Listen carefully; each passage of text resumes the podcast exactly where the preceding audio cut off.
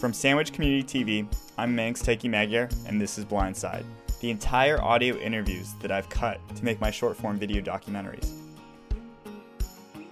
In the fall of 2017, myself and uh, in the fall of 2017, myself and previous Sandwich TV employee Payson Tickham went to see Michael Du Bois, who was actually also a Sandwich TV alum. After leaving Sandwich Community TV, Michael pursued work in poetry and print design, where he writes thoughtful, provoking writing, where he writes thoughtful, provoking poems and places them on elegant sheets of paper. There's a great serenity when listening to Michael speak and listening to him talk about his work. Yeah, sorry. So who am I? You can just look at either one of Either one? Okay. Um, yeah, so I, uh, I'm Michael Du Bois. I, um, sorry, let's start over. Um, so I'm, Michael Du Bois. Uh, I'm an artist. I live on Cape Cod. Um, moved here about four years ago, and no, about five years ago actually.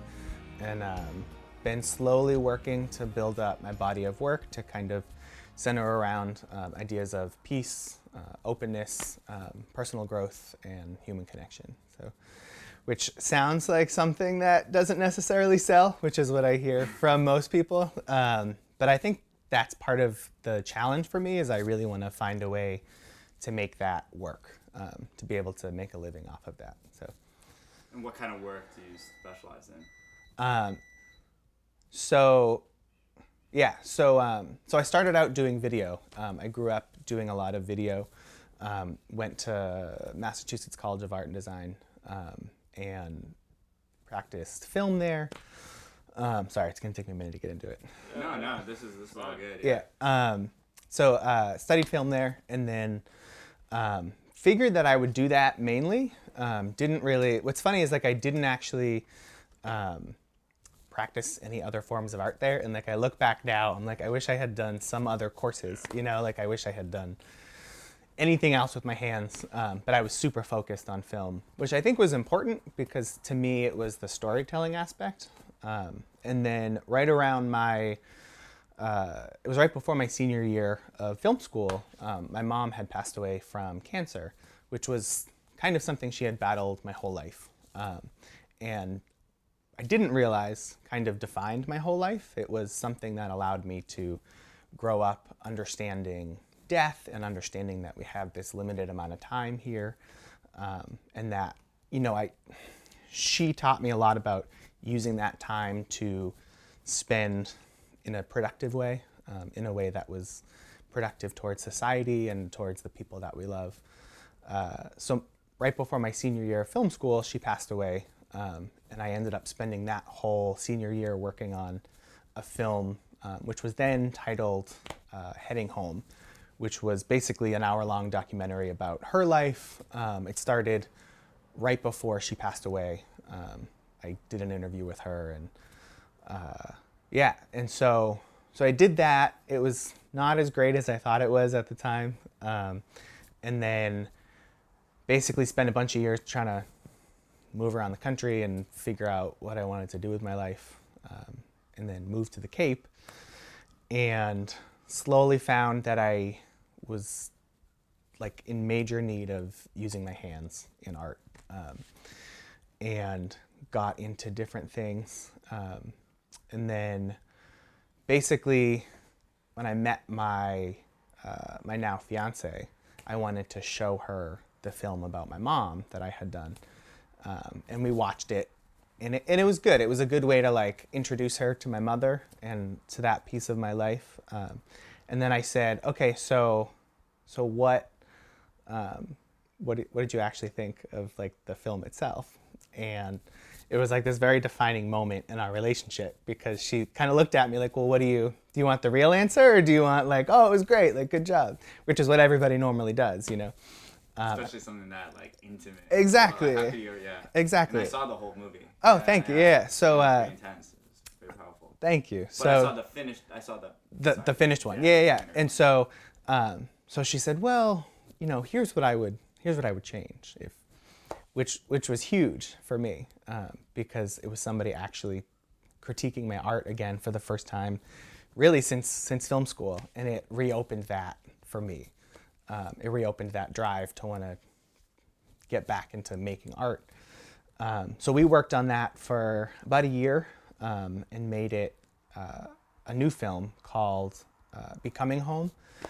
And it was basically somewhat about my mother's life, but also about um, the five year process of me getting through my grief and learning how to become, you know, the person that I actually am, the person that I, um, yeah. Um, so, sorry, I feel like I'm going all over the Oh, place that's here. cool. No, this is good because again, like the whole story is, and again, like kind of the longer it is, it's Yeah. nice because I'll take the whole thing and basically just put it on Sandwich TV. Yeah. Cool with that. Yeah, And then from after there, we can make kind of whatever. break it up. And then focus on yeah whatever you're currently doing or whatever Okay, that works. Yeah. okay, So this works out great. okay, So if you cool. want to keep going. Yeah, sure. Um, and so that was a huge moment for me. Um, we finished Becoming Home, and it was a project about um, my five years of grief and becoming my own home. Uh, and one, I think it brought us together and allowed us to have this thing to work on as we grew in our relationship. Um, and then also, it allowed me to grow as an artist and to realize the things that I really wanted to do with my life, which was to um, be vulnerable and share the different feelings and, and emotions and concepts that I had inside myself, and to be able to have conversations about these real things that um, can seem kind of overwhelming or scary or whatever. Um, and and yeah, so so I kind of talked with her for a little while. I was working at Sandwich TV um, at the time, and uh, and I said, "Do you do you think I can like make a living out of this? Like, is is that crazy? You know, like you you say to people like, I just want to like make my own work and and talk about things that I care about and uh, and have that be enough. And most people say no. They say that's not enough or whatever. And she was a little crazy and was like, yeah, you know, why not why not go for it? And so um, I left Sandwich TV, which was which was awesome and got me to the Cape.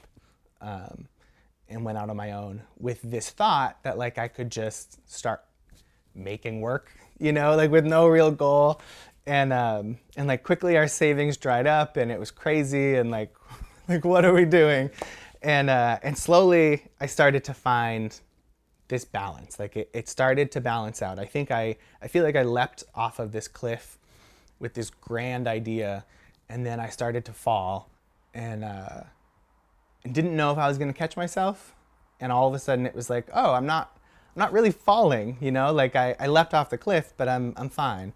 And uh, I slowly started to realize that I can uh, monetize my work and, and it's okay to make money off of things that you care about. Um, yeah, and so I, I opened up a shop online um, and started selling my poetry not thinking that would go anywhere, and it's actually been uh, pretty successful um, in terms of, I don't know, for me, it's been successful. Um, we started selling in shops, like brick and mortar shops. Um, yeah, and so I'm currently working on a book, um, which is also involved with my poetry.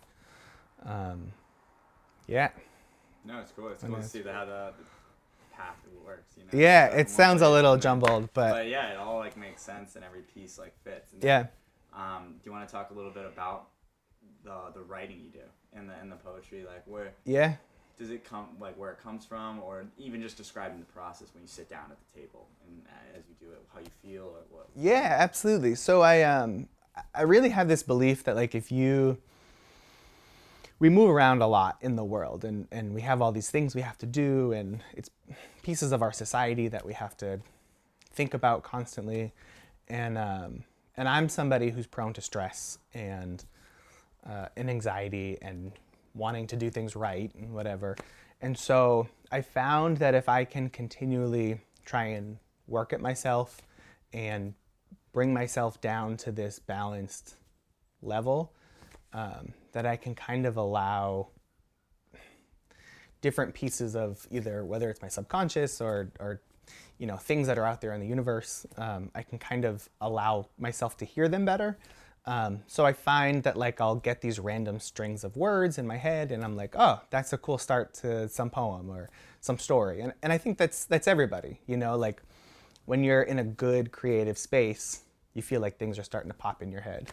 And so my goal constantly is to try and work at myself and better myself to get to this balanced place where I can start to hear poems in my head and I can hear um, different pieces of stories and, and uh, kind of jump on that and work away at it. And so um, I've had this one story for a while that I've wanted to write, basically since I moved to the Cape, um, that was somewhat uh, parallel with my with my personal journey, um, and it's about uh, a boy who goes and leaves leaves society and goes to live in the woods um, on his own for a year and kind of find himself, which was my journey to the Cape. So the Cape, you know, isn't really leaving society and going to live in the woods, but from living in Boston, it, it totally was. Um, and so I moved here and kind of had this space.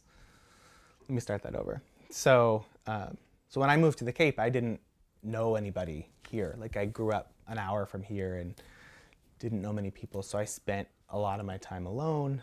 Um, and I had a good year where I basically went to work and came home. Um, and I, I had this space to really understand myself and learn about myself. Um, and so the novella is sorry, I feel like I'm all over the place. No, no, no, you're doing Yeah? Yeah, Okay. Yeah. Um, so the novella is basically um, it's a it's somewhat of a metaphor for my story.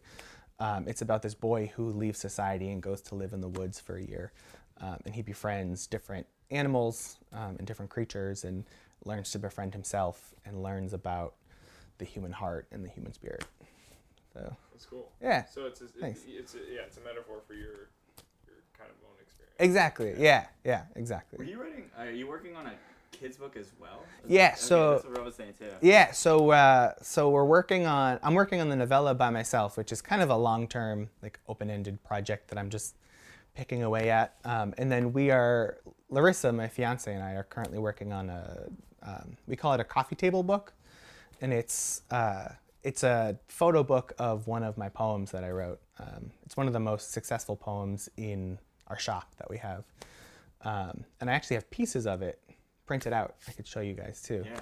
Um, Really cool, and uh, it's a coffee table book of um, different photos of the ocean that we took with like hand painted words from the poem over the photos. So it's like a yeah, it's a it's a project that to me is like a good way to step into self publishing because we've never done that before. So we have no clue what we're doing, um, and it's kind of a way for us to figure that out on an easier scale, um, but with something that we care about. So How do you um how do you sell your poems? What I think I, I overheard a little bit from Yeah. it- yeah, obvious it's more than just you know random Yeah. poems on. Yeah, right. exactly. So um, so what I've been doing is uh, I've been basically designing, taking the poems and like creating a design in Photoshop, um, and then tracing over those in watercolor. Um, so it's like half art, half poetry. Um, so they're all eight by ten, and they're um, basically painted out in watercolor, and then um, I watercolor them three or four times, and then Photoshop them and clean them up and make them into full art pieces. So How about your Yeah. typeface? Do you do you create that yourself? yeah, so um, a lot of them are fonts, you know, that we'll search for and find, and then we kind of like messy them up with watercolor, and um, it's cool. I I never considered myself an artist uh, when I was in art school, so I was like, oh, I'm a filmmaker, which is like what I was, you know, um, and so it's it's been kind of a journey, allowing myself to call myself an artist. Um, yeah.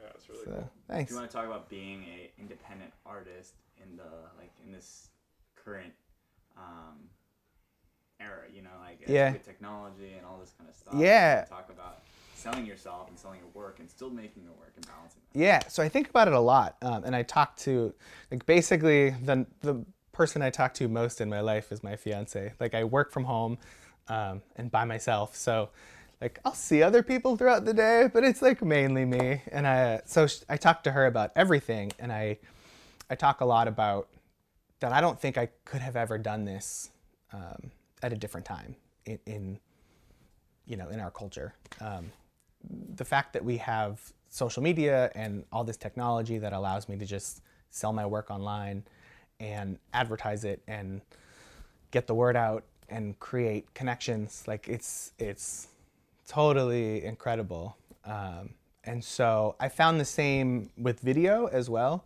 Um, i mean i was able to promote our documentary and have physical in-person screenings and do all of that through social media.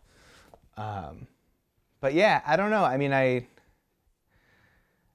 i found a really great community online um, like through instagram um, yeah sorry i'm all over the place let me start yeah, that over That's a good Yeah, we can if you want. Yeah. I mean, we can just keep going off that because I think you have a good point with everything. It's and we're not we're trying not to interject as like conversationally we're we're there with you. Yeah. We're just trying not to jump in as much because we want it as solid as possible. Yeah. Um, but obviously that makes it like weirder when we're just like But, following yeah, yeah.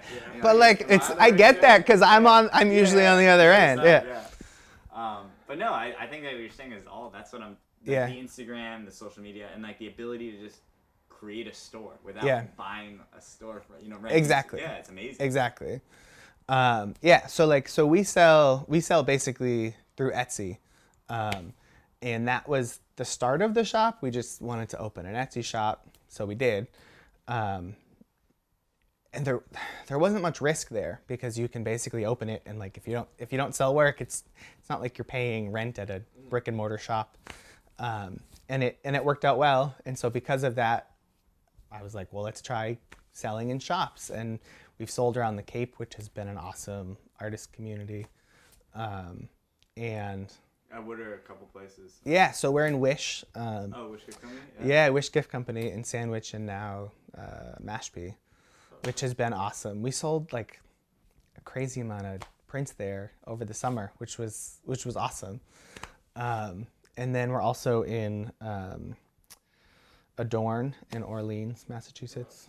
Um, and then we're trying to like slowly branch out to other parts of the country, um, which is which is interesting. Like trying to like contact people from um, other states and and get our work out there. So Yeah, I, I do. It's it's an interesting thing, like especially since we all we do video. yeah, Selling that, selling your work is like the business side of it is fun though. It's Yeah. exciting. It's exhilarating. it's new. It's like I'm creative and I and I can do that. You know, like um, I've never been a good business person and I've never been super organized. Um, so this has really forced me to grow that part of myself, and and it's it's really energizing to to feel it growing.